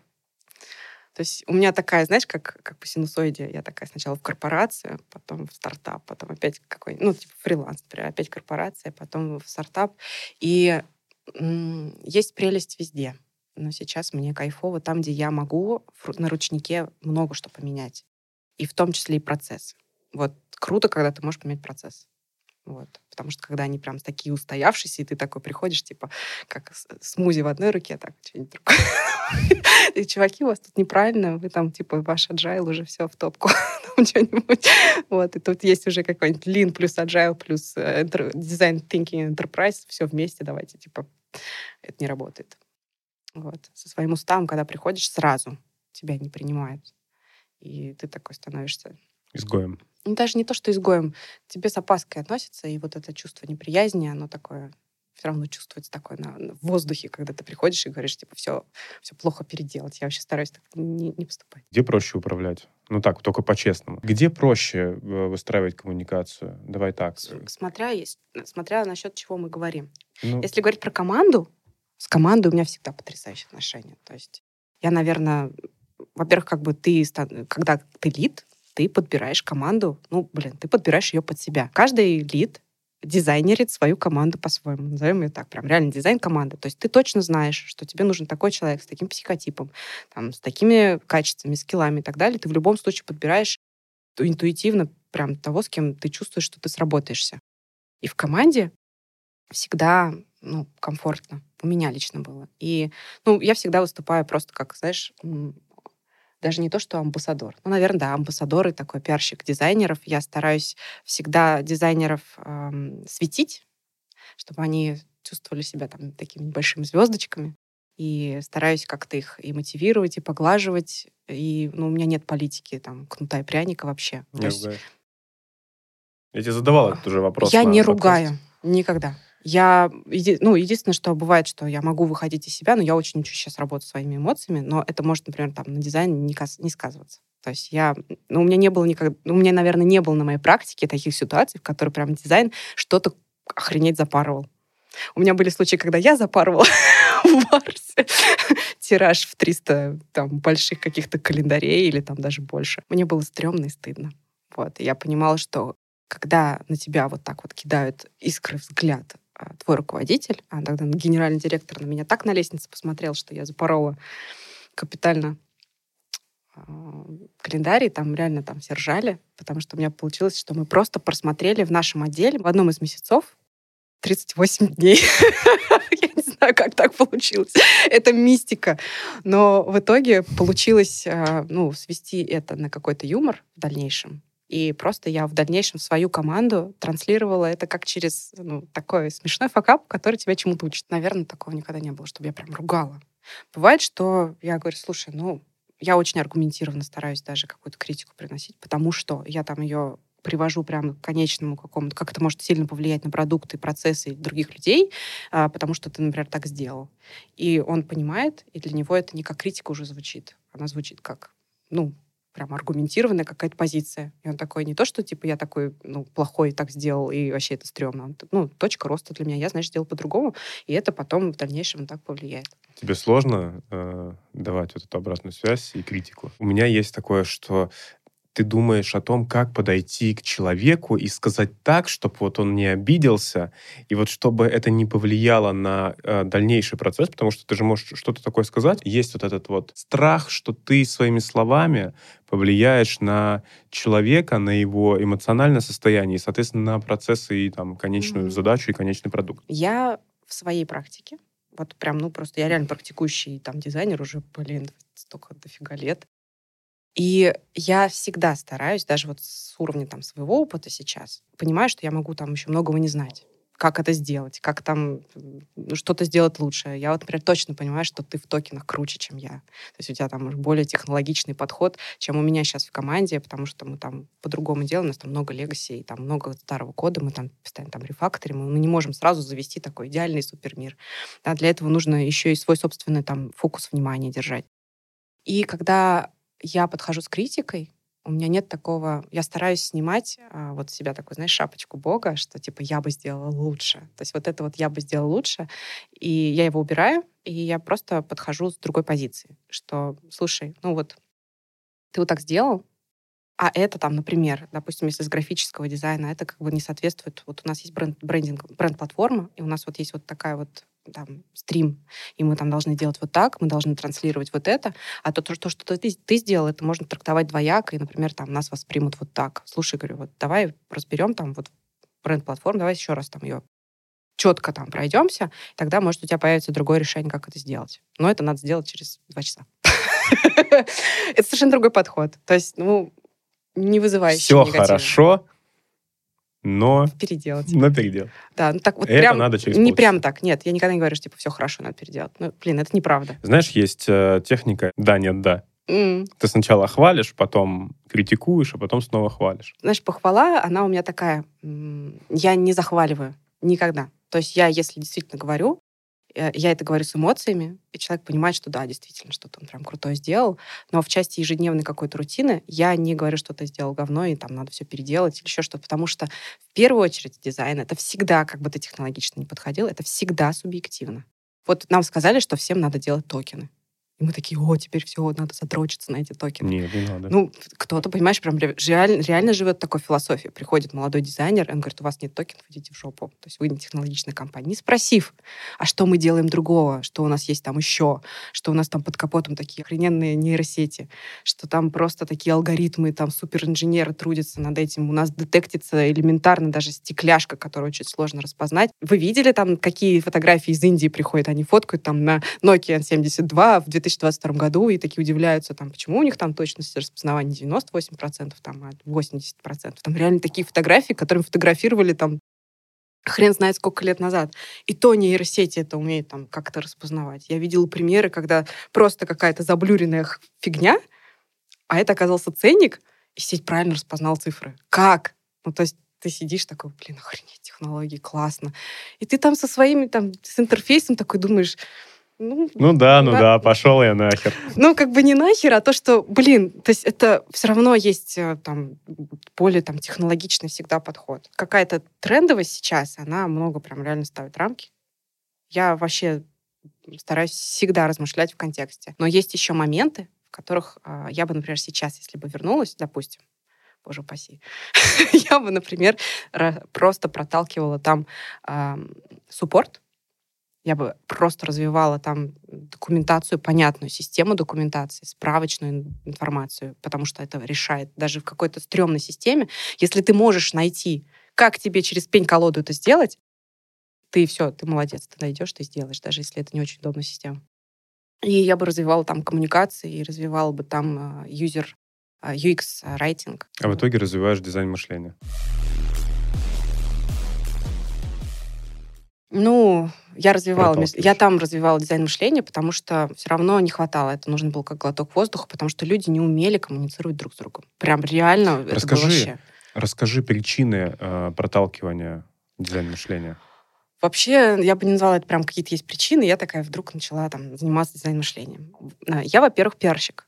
И очень мой подход в брендинге, который я всегда использовала, я просто в 2017 году поняла, что я использовала там в большей степени какой-то прям принципы и методологию дизайн мышления, просто не знала, как это называется. Для меня это открыло такой вообще мир, что можно взять эти самые принципы, принести, показать людям и реально изменить их привычную там уровень какой-то работы, вытащить их из рутины, увеличить их работоспособность, развить их креативность, как бы не нравилось всем это слово, там, развить их воображение и делать, э, улучшать коммуникацию. Вот самая главная проблема сейчас нынешних команд, потому что люди, говоря об одном и том же, зачастую говорят о разных вещах. Ну, то есть, например, вот я тебя сейчас спрошу, там, представь себе сейчас уточку. Ну, скорее всего, ты представишь свою уточку из Юстеха, да, то есть, которая вот у нас перед тобой на столе стоит, какая-нибудь там желтенькая. А если мне сказать, что представь себе уточку, я, скорее всего, представлю, там, не знаю, из сказки «Серая шейка». Потому что я читаю ребенку каждый день эту сказку. И у меня... Мы говорим с тобой об утке, но мы представляем себе разные вещи. И когда я внедряю дизайн мышления, я позволяю людям синхри... синкнуться вот по этому моменту, о том, что вы говорите об одном и том же, потому что мы визуализируем то, о чем мы говорим. Мы типа делаем, думаем руками и произносим вслух то, о чем мы говорим, и все видят одну картину. Зрение подключаем, подключаем э, так, тактическое вот это ощущение, то есть мы активизируем другие даже области мозга. Соответственно, те решения, которые появляются и идеи в процессе сессии дизайн мышления, они всегда прям, ну, реально прикольные. То есть дизайн мышления — это принцип такой, в котором у тебя всегда есть результат. И всегда он, он уже проверенный, он уже рабочий. Но я знаю, что дизайн мышления ты продвигаешь внутри своей команды. Да. А на смежные команды это как-то влияет? Да. То есть ты продвигаешь. Я знаю просто, что ты приходишь к клиентам. И к клиентам. Ты к бизнесу числе. приходишь. И к бизнесу прихожу. С коробкой Лего. Да. Ну, у меня просто не... Я не только там продукт дизайн лид Вайлет, я и просто независимый какой-то специалист, которого можно там назвать, не знаю, просто дизайн-визионер или там что-нибудь там, что-нибудь какой-нибудь трансфор- трансформационный там чего-нибудь. Ну, то есть такой смешной... Стилист программного Стилист программного Типа того. Ну, то есть я могу прийти и помочь там команде выйти из тупика найти какую-то идею, там, то, что они не могут понять, там, как сделать. Был очень классный опыт в Барсе. когда зада... ко мне пришел э, мой руководитель и попросил меня там, слушай, давай ты проведешь там парочку сессий для команды, потому что нужно там синкнуться по роудмэпу, что у меня такое ощущение, что это я типа людям там натягиваю, как сову на глобус, и они принимают и ничего не говорят. Мне бы хотелось бы, чтобы они тоже как-то к себе на грудь это все приняли, и все там философию новую взяли и побежали. Когда мы провели а, первую сессию, а, изначально у нас там был план определенный, мы поняли, что команда вообще думает по-разному, что они делают, зачем они делают и кому это продают. Оказалось, что люди совершенно не знают ценности своих продуктов, своего продукта, не знают, что, зачем они это делают. У них есть какие-то... То есть а, они думают, что даже назначение у этого продукта разное. Я такая, о, делаем, короче, шаг назад, даже два, и делаем совершенно другую, другой формат. И мы просто все вместе, а, используя какие-то упражнения, мы результатом нашего, получается, нашей работы была не, был не roadmap, а было просто понимание, что такое э, их продукт, какая у него миссия, какая цель, кто клиент, как нужно с ним коммуницировать, как нужно продавать, какие есть преимущества. Никто не знал, какие преимущества. Они думали, что они делают какую-то говноплатформу, потому что они сравнивали ее не с тем, что надо было сравнивать. Оказалось, что нужно было зайти через преимущества, и тогда это получилось, что это не продукт, а платформа, на которой уже делаются проекты. И просто переосмыслив и переназвав, и все вместе люди потрогали, собрали э, работоспособность, и просто общая атмосфера внутри команды, она стала совершенно другой. Как тебе понять, что все участники команды думают теперь об одном? А мне никак не понять. Я выступаю как фасилитатор. Хорошо. Они сами между собой Хорошо. обсуждают. Как понять? Что все поняли, и все смотрят в одну сторону, и на один предмет, и на... В а, процессе обсуждения, в процессе коммуникации у людей, когда люди поним... ну, получают обратную связь, эмоциональную, подтверждение, прекращают какой-то негативный спор или еще что-то, у них начинается процесс, по которому результат подтверждает то, что они думали вместе и пришли к одной точке, и они понимают, все вместе озвучивают, фактически повторяют друг другу за слова друг друга, там э, продолжают слова. Петя, который не учил, знаешь, повторяет за всеми. То есть ты понял, да, да, ну там, не знаю, это красное яблоко. А, ну да, да, это ну, красное яблоко. Во-первых, никто, никто никого не спрашивает, ты понял или не понял. Главный критерий оценки — это результат, которым, с которым согласны все. Понимаешь? Вот то, что все они согласны, и они понимают, что они вместе пришли к этому результату, и они вместе его там каким-то образом там сделали, и они уже понимают, а, они уже фактически визуализировали весь процесс, как они к нему пришли, почему они к нему пришли. У них не возникает каких-то левых вопросов. То есть проблема, кстати, вот сейчас удаленки в том, что мы там реально говорим одно, а по факту вполне возможно подразумеваем клубок чего-то. Да, и, соответственно, там у другой стороны может там он не знать про этот клубок, и он такой, типа, очень узко мыслит, а в конечном итоге и, и делает конкретно вот вокруг вот, э, вот этого узкого, там, не знаю, какого-то понятийного там сущности, что-то делает. А потом оказалось, что он там дофига всего не учел, потому что ты ему не сказал, и, и все. И то есть получается, что получается. Я думаю, что ты с этим сталкиваешься. Да. Все с этим сталкиваются. Да. Поэтому, когда в компании начинают а, принимать вот эти принципы а, подхода дизайн-мышления к, к штурмам, к обсуждениям задач, к визуализации даже процессов каких-то, в каких-то компаниях даже полностью, вот, например, в а, команде, там, я знаю, в команде там Акбарса, они там тоже используют принципы дизайн-мышления, используют, э, визуализируют все свои спринты, куча подразделений, полностью рисуют там все свои доски, взаимосвязь, как эта задача может повлиять вот на тот отдел. Понимаешь? То есть просто элементарно. Ты понимаешь свой уровень ответственности. А, например, когда я делала дизайн команд, ну, штурм для того, чтобы, а, получается, из Лего мы собирали прям реально команду, каждый строил из Лего свою собственную, там, как он себя там чувствует и как он понимает свою роль а, во всех процессах. Прям реально визуально находились такие дыры, что, типа, ну, человек вообще не понимает своей ценности и он полностью демотивирован, он не знает, что он там делает, он просто, вся его работа заключается в перекладывании бумажек. А когда ты просто строишь всю цепочку, и там простой офис-менеджер понимает, что из-за того, что он оперативно там документы доставляет, он такой там типа, что-то делает, э, он влияет на состояние или просто там что-нибудь э, топ-менеджера, и он принимает стратегические решения. Уровень ответственности и уровень там понимания сознания себя в пространстве, и в команде, и в процессах, он увеличивается вообще в разы. Но сейчас мы в большей степени практикуем, конечно, онлайн-доски, и это не такие прям сессии вручную, хотя я собирала, я приезжала сюда в Москву и собирала э, команду своих ребят, приглашала на сессию дизайн мышления, прям в центр дизайн мышления. Э, и мы там проходили весь этот процесс, и было очень много инсайтов Реально очень прикольно. Все, кто приходил ко мне на сессии, чаще всего прям испытывали какой-то прям, типа, блин, где дверь? Как выйти? Особенно какие-нибудь приходят бородатые разработчики или архитекторы, которым там уже 40 лет, а ты такой достаешь коробку Лего, они такие, что это вообще? Я такой взрослый человек, я не буду этим заниматься. Что вообще тут происходит? Я думаю, мы тут у нас будет страт-сессия, и мы тут сейчас будем очень серьезные вещи там задвигать, еще что-то. А Маша вдруг говорит, и так, типа, чуваки, садимся по двое и рассказываем друг другу самую смешную историю из, из там, своего детства. И они такие, что? Практика не требует каких-то серьезных, знаешь, вот планирования стратегического внедрения дизайн мышления на уровне компании, начиная с топ-менеджмента. Вообще нет. Это может начаться с, то есть с изменения еженедельного утреннего созвона с командой. Мгм. Ну, просто берешь и там чуваки, я захотела там немножко, чуть-чуть поменять формат. Теперь мы будем там вот это делать. У нас, например, постепенно, то есть никто сразу не вводил и не вводит. И не все у нас, естественно, это прям практикуют. У нас есть там продукт-овнер, просто она бывала еще на моих сессиях, и она такая, блин, классно. И она в своей команде практикует даже, например, есть ретро мобильное, да, который там годовой или еще что-то, когда мы э, рефлексируем и думаем там, что мы сделали хорошее, что мы сделали плохое, как там я себя в этом оцениваю, как там и так далее. И прямо такая это ретро выглядит, что там тут такой борт с таким заданием смешным, даже немножко может быть веселеньким, там мы что-нибудь, какие-нибудь смайлики там навешиваем, накидываем тут какой-нибудь борт. То есть это в, в микропроцессах. То есть не надо какую-то масштабную проводить для этого историю, всех собирать, всех жестко заставить за три часа приехать в Москву и посадить. Теперь мы все, короче, делаем. Нет, вообще так не надо делать. Херачим. Да, да, да, да, да. Это просто, знаешь, просто попробовать изменить формат штурма, изменить формат процесса, изменить там, типа, сделать его там нелинейным, а каким-нибудь еще другим.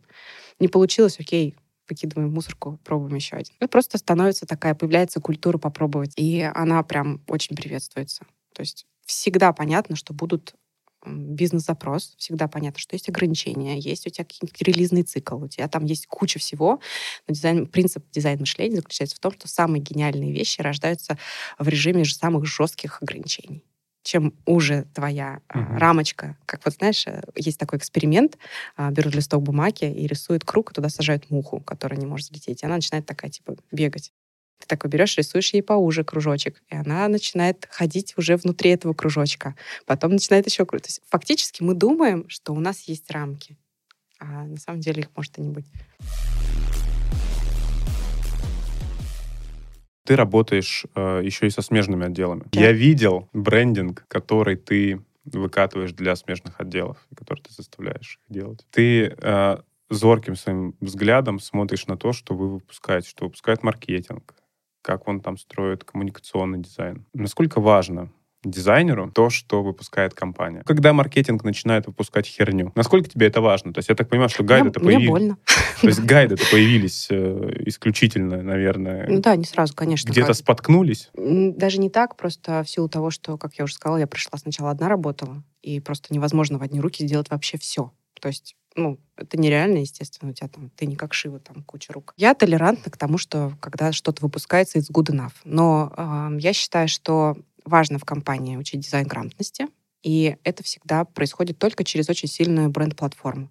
Когда ты коллегам объясняешь, почему а, здесь, например, там тонкая линия, а не толстая, почему здесь градиент, а не какой-нибудь черный цвет или наоборот, им становится понятно, что твой подход, он исключительно продуман, и что это важно, там, допустим, ну, отревьюировать то, что они сделали.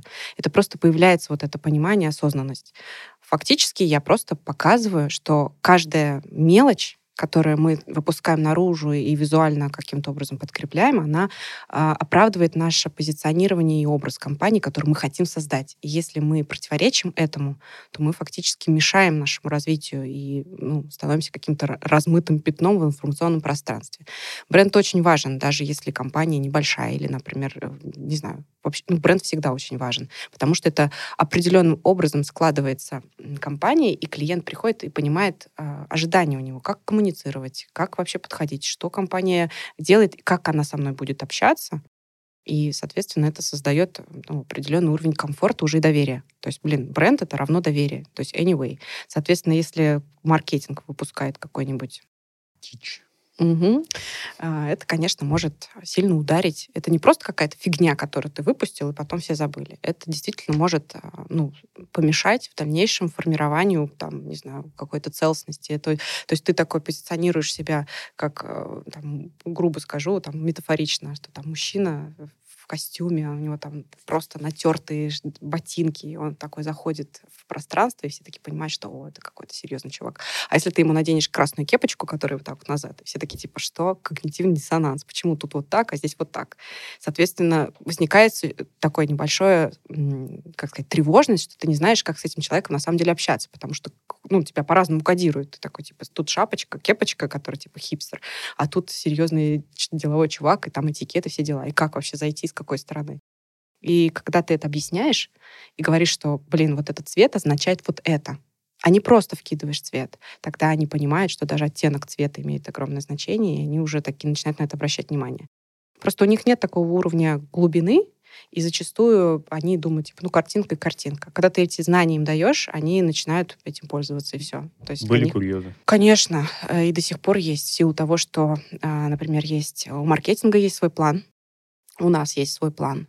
А, нет столько ресурсов. Соответственно, им там нужно что-то быстрее выпустить. И ты такой, окей, э, выпускайте так, мы потом это поправим. Ну, то есть я единственное, конечно, я всегда оцениваю в, в контексте. Если это не прямо какая-то, не знаю, инфоповод, которые будут обращать очень сильно внимание, а это просто нужно для того, чтобы там, например, для продвижения, это нужно для индексации или там, на сайте что-нибудь. Я понимаю, что для, к этому не будет такого пристального внимания, и это не создаст какое-то информационное, там, не знаю, внимание и скажет, что за дичь, дичь эти люди делают. Я говорю, окей, выпускайте так, мы просто запланируем себе там в своем роудмэпе вот конкретно вернуться сюда и поправить, сделать вовремя. Если это какое-то мероприятие, если это какое-то событие, если это что-то прям супер важное, ну, блин, все, я там буду Кричать. не дам. Да, я это просто не дам как бы выпустить фигню. Я просто создам вот это ощущение важности того, что, блин, чуваки, надо сделать хорошо. И тогда мы прям будем делать все вместе хорошо. Тяжело идет обучение? Нет. Я просто не представляю, как вот взять, сесть, научить. Ты знаешь... И еще, еще в голову вложить человека. Вот, знаешь, вот мысль какая. Ты говоришь, что вот этот цвет, он важен, потому что угу. он означает потому что, а образы, вот я видел у тебя в брендинге, что человек не может там вот так сидеть. Да. Он должен там вот так сидеть. Но Хорошо, ты э, даешь прямое указание. Человек не, может, не, не должен Я объясняю, сидеть. почему. Ну вот человек не имеет отношения к дизайну, ну вот прям прямого mm-hmm. отношения к дизайну. Он не погружен туда, да, он может там в фигме условно, он там владеет инструментом, mm-hmm. может там взять что-то из шаблонов накинуть. Но мне кажется, что ты вот объясняешь человеку, для него нет вот этого вот зерна важности, что вот это может, важно. И он, может быть. и он типа, ну да, да, да, я понял, там, э, чел сидит на полу лежит, ну нормально, возьму его. Он уже вроде как бы не вот так, и не вот так. Я понимаю, о чем ты говоришь. И у меня была такая ситуация, и очень много зависит от внутренней культуры компании. Вот у меня сейчас та культура компании внутри ДНК, которую я бы для себя конкретно, только для себя назвала идеальной. Просто полный матч. Это, а, во-первых, компания небольшая, а, нас там в районе 100 человек, и, соответственно, прям вшита максимальная открытость, доверие и там какой-то уровень э, понимания ответственности э, там, другого человека и другого подразделения. Соответственно, когда э, наше, например, подразделение дизайна э, там ставит кол на всю компанию и показывает и рассказывает, и, там, как это, почему это, почему это важно, люди воспринимают это прям, блин, слушайте, как у нас здорово, как классно, только все продумано, и в следующий раз они настолько э, тоже, как это назвать, а, доверяют, б, желают делать лучше, и они понимают, что и мы тоже хотим делать лучше. И они в следующий раз, если они что-то выпускают, они просто придут ко мне и спросят, слушай, посмотри, пожалуйста, вот этот я правильно понимаю, что это подходит своим взглядом? Я ему объясняю, если вдруг не подходит, я объясняю, почему. Я там привожу примеры, я рассказываю, почему, там прям все детально раскладываю на кубики, и тем самым еще я обучаю человека воспринимать то, что я пытаюсь там пропагандировать философию, правильно. Но это вот реально зависит от культуры внутренней компании. Очень много зависит от доверия. И, соответственно, если изначально в компании выстроена такая коммуникация, что типа, ой, эти там чем-то занимается. Эти вообще там разрабы только херню, короче, штаны просирают и ничего не делают. А мы вот вообще молодцы. И, соответственно, когда вот это и внутренняя конкуренция, и вот какая-то, не знаю, разрозненность, ощущение себя не, не единым целым, вот тогда возникают вот эти моменты, о которых ты говоришь, что больше нужно вложить сил, чтобы это донести. Но это тоже можно донести своим примером. Это нужно налаживать. То есть всегда вот просто правило, которое вот оно на всех вообще работает. Рыба гниет с головы. Ну да. Вот. Соответственно, а, грубо говоря, каждый сотрудник будет всегда стараться вести линию своего руководителя. Как бы то ни было. Если руководитель будет говорить, ах, эти гондоны, короче, там все делают там не так. Ну, то есть он реально будет через какие-то мелкие вот эти фразы, которые пренебрежение или еще что-то, ретранслировать, они точно так же будут к этому относиться.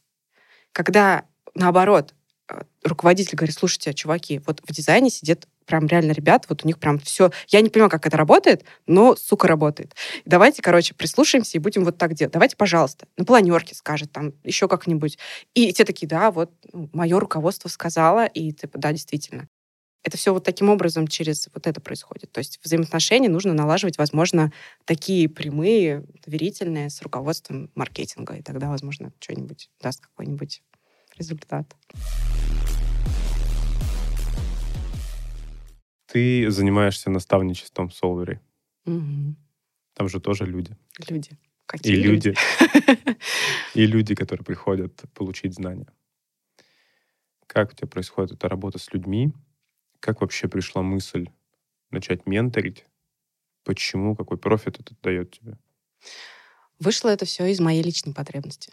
Больше общаться и шерить свои знания. Просто потому, что у меня их там накопилось. Если я не буду выгружать, у меня новые не полезут. Я понял. Шутка дня. Вот, на самом деле, да, просто такая потребность. Действительно, я вижу, что бывают такие типа дизайнеры, которые приходят из а, просто закончили курсы, либо вообще ничего не заканчивают. И у них такое действительно очень узкое коридорное мышление. И они думают, что вот только так теперь и больше никак вообще невозможно, нельзя, потому что вдруг я даже гайдлайны нарушаю. О, Господи, можно перекреститься. Потому что иногда в контексте это нужно. Потому что гайды нужны не для того, чтобы им слепо следовать. Гайды нужны для консистентности платформы. И какие-то в любом случае нужны правила для того, чтобы что-то создавать. То есть ты должен от чего-то отталкиваться. Понятное дело, что если ты хочешь, чтобы твой продукт успешный был и так далее, тебе нужно заимствовать паттерны. Но бывает, что у тебя такая необычная ситуация, что тебе нужно придумать что-то новое и этому обучить э, там своих пользователей. И это очень сложно с теми ребятами, которые приходят там вот такие прямо и перпендикулярно. Ну, прям вообще. А бывают такие, что не могут разобраться со своей карьерой. Ну, просто не, ну, привыкли, вот они работают какой-то промежуток времени в компании. У меня была девочка из ВТБ.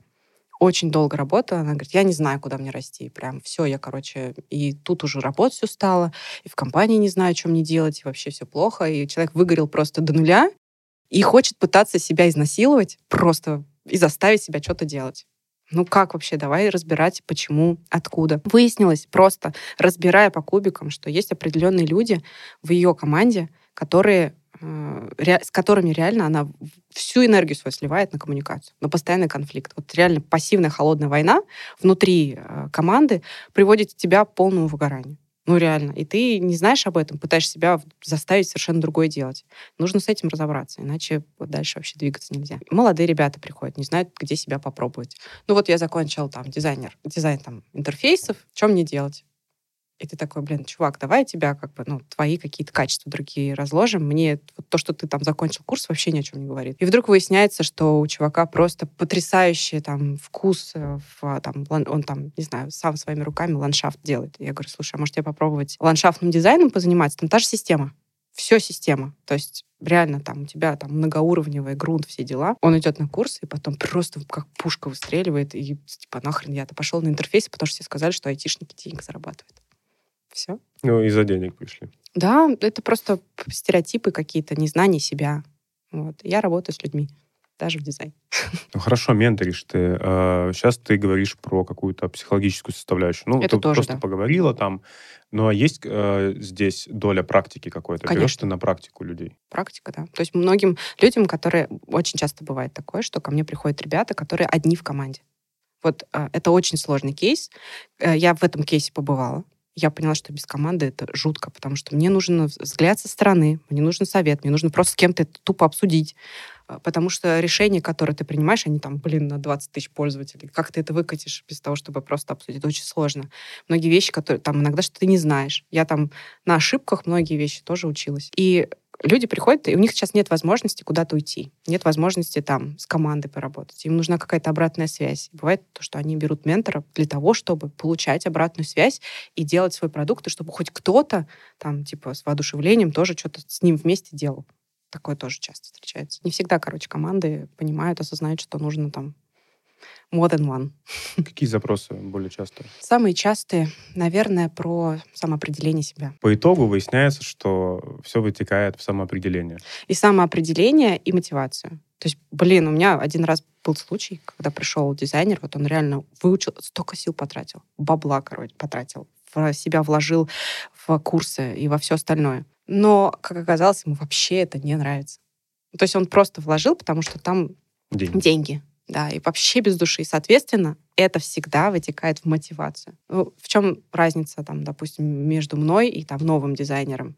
То, что он уже знает про эту профессию, она раскрученная, у нее там уже есть определенный уровень там, заработных плат, понимание там, того, что он может прийти туда, потому что вот как, не знаю, в наше время бухгалтеров делали, потому что это такая, типа, стабильная, классная работа. Сейчас, типа, стабильная IT. И все туда идут. Мотивации ноль.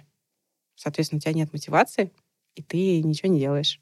Ну, то есть для этого ты себя, ты прокрастинируешь. Ты не можешь развиваться. То есть, ну, как бы тут сложно говорить об успехе и, и каком-то карьерном росте. Он будет такой прям из насилия. Не надо выбирать профессию из насилия. Если вам нужен ментор, Маша есть на Солвере. Ссылочку к видео я обязательно прикреплю. Даша спросила, как получить реальный коммерческий опыт UX UI дизайнеру. Вообще вот UX UI у меня уже воротит. Я хочу э, называться стилистом программного продукта. Тебе так нравится это слово? Да. Меня зацепило. Мам, мамкин стилист.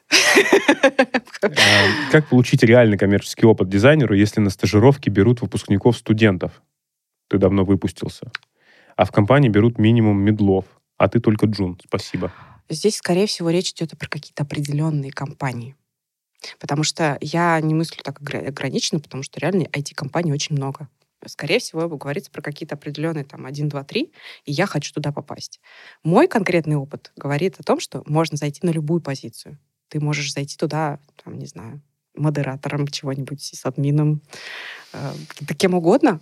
И когда ты уже в компании, тебе проще э, пойти туда, куда ты хочешь. Я зашла просто простым графическим дизайнером, и это не была моей страстью. Просто я могу это делать. Я, кстати, многие вещи могу это делать без души, но всегда пытаюсь найти себе что-то, что прям будет вдохновлять. Ты себе ищешь ментора для самоидентификации?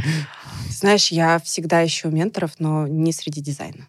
Потому что, ну, сам по себе хард-дизайн, я их делю на хард-скиллы и софт-скиллы. То есть, ну, софт-скиллов я, ну, считаю, что, наверное, у меня нормально эмпатии хватает для того, чтобы эмоционального интеллекта для того, чтобы там самой кому-то что-то давать. А хардскиллы, если ты хочешь, ты сам выучишь. То есть ты сам пойдешь, сам найдешь, сам сделаешь, и тебе хватит своей собственной мотивации это сделать. Поэтому говорить про коммерческие проекты, ну, это очень, сказать, если ты хочешь в определенную компанию, значит, ты идешь и туда просто во все двери заходишь. То есть не надо просто в одну дверь так и постучал, ой, не открыли, я пошел. можно с другой стороны, с этой стороны. То есть реально можно познакомиться с HR, который там работает. Просто если ты хочешь, то туда идешь. А если говорить вообще в целом про коммерческий опыт, то просто нужно себе открыть больше рынку и, и другим компаниям в том числе. Можно начать с другой компании совершенно, которая может быть маленькая, это может быть стартап, это может быть не настолько коммерчески востребован, но это уже кейс. Например, крупные компании, они берут вот медлов, что такое middle? Это у тебя есть уже какой-то рабочий, ну, рабочий продукт, который ты сделал. Соответственно, где-то ты сделаешь его и принесешь потом туда, куда ты хотел. То есть здесь просто разные варианты. Не надо просто думать, что все, вот если в двух компаниях, там, в трех только такой способ попасть, можно попробовать залезть через форточку, а не через дверь. Вот. Да. Mm. Хороший совет. У меня по вопросам все. Спасибо тебе большое. Очень здорово. У меня для тебя есть э, уточки, но сегодня уточка не желтая, сегодня не стандартная уточка. Держи. Это тебе. Uh, у нас сегодня кружка от Юстеха. Это термокружка Брульянт. Минутка мерча. Да, минутка мерча, держи, это тебе. Будешь ходить на прогулочки, наливать кофе. Вот. Мне нравится, что в кофейне можно прийти со своей кружкой. Они тебе нальют кофе и иди гуляй. Ну и авоська. Авоська. Я всегда говорю, авоська ходить в магазин. Да-да-да. Вот, надо экономить на пакетах. Спасибо. Я очень люблю такие штуки, потому что ношу в нем документы и книжки. Не сменку. А потом, кстати, да, это может там для ребенка на сменку. Подрастающее поколение к тебе придет потом работать. В крупных компаниях реально начинают сейчас э, продвижение, начиная со школы. Проводят различные там конкурсы и э, олимпиады по программированию среди детей. И да, вкладывают в них Ну да. закладывают а, такие, знаешь, что типа у нас хорошо и все дела. Такой брендинг очень долгий, долгосрочный. Долгосрочно. Да. Друзья, сегодня у меня в гостях была Маша Верхунова, продукт дизайн лид Violet. Спасибо тебе большое. А, Сегодня э, у нас с Машей второй подкаст. Первый подкаст был в первом сезоне, там был голосовой, вы можете только послушать, но а в этом сезоне вы можете еще Надеюсь, и что я не надоела в каждом сезоне. Ничего, будет третий, позовем и в третий. Ой, классно. Спасибо тебе большое. Тебе спасибо, было интересно. Круто.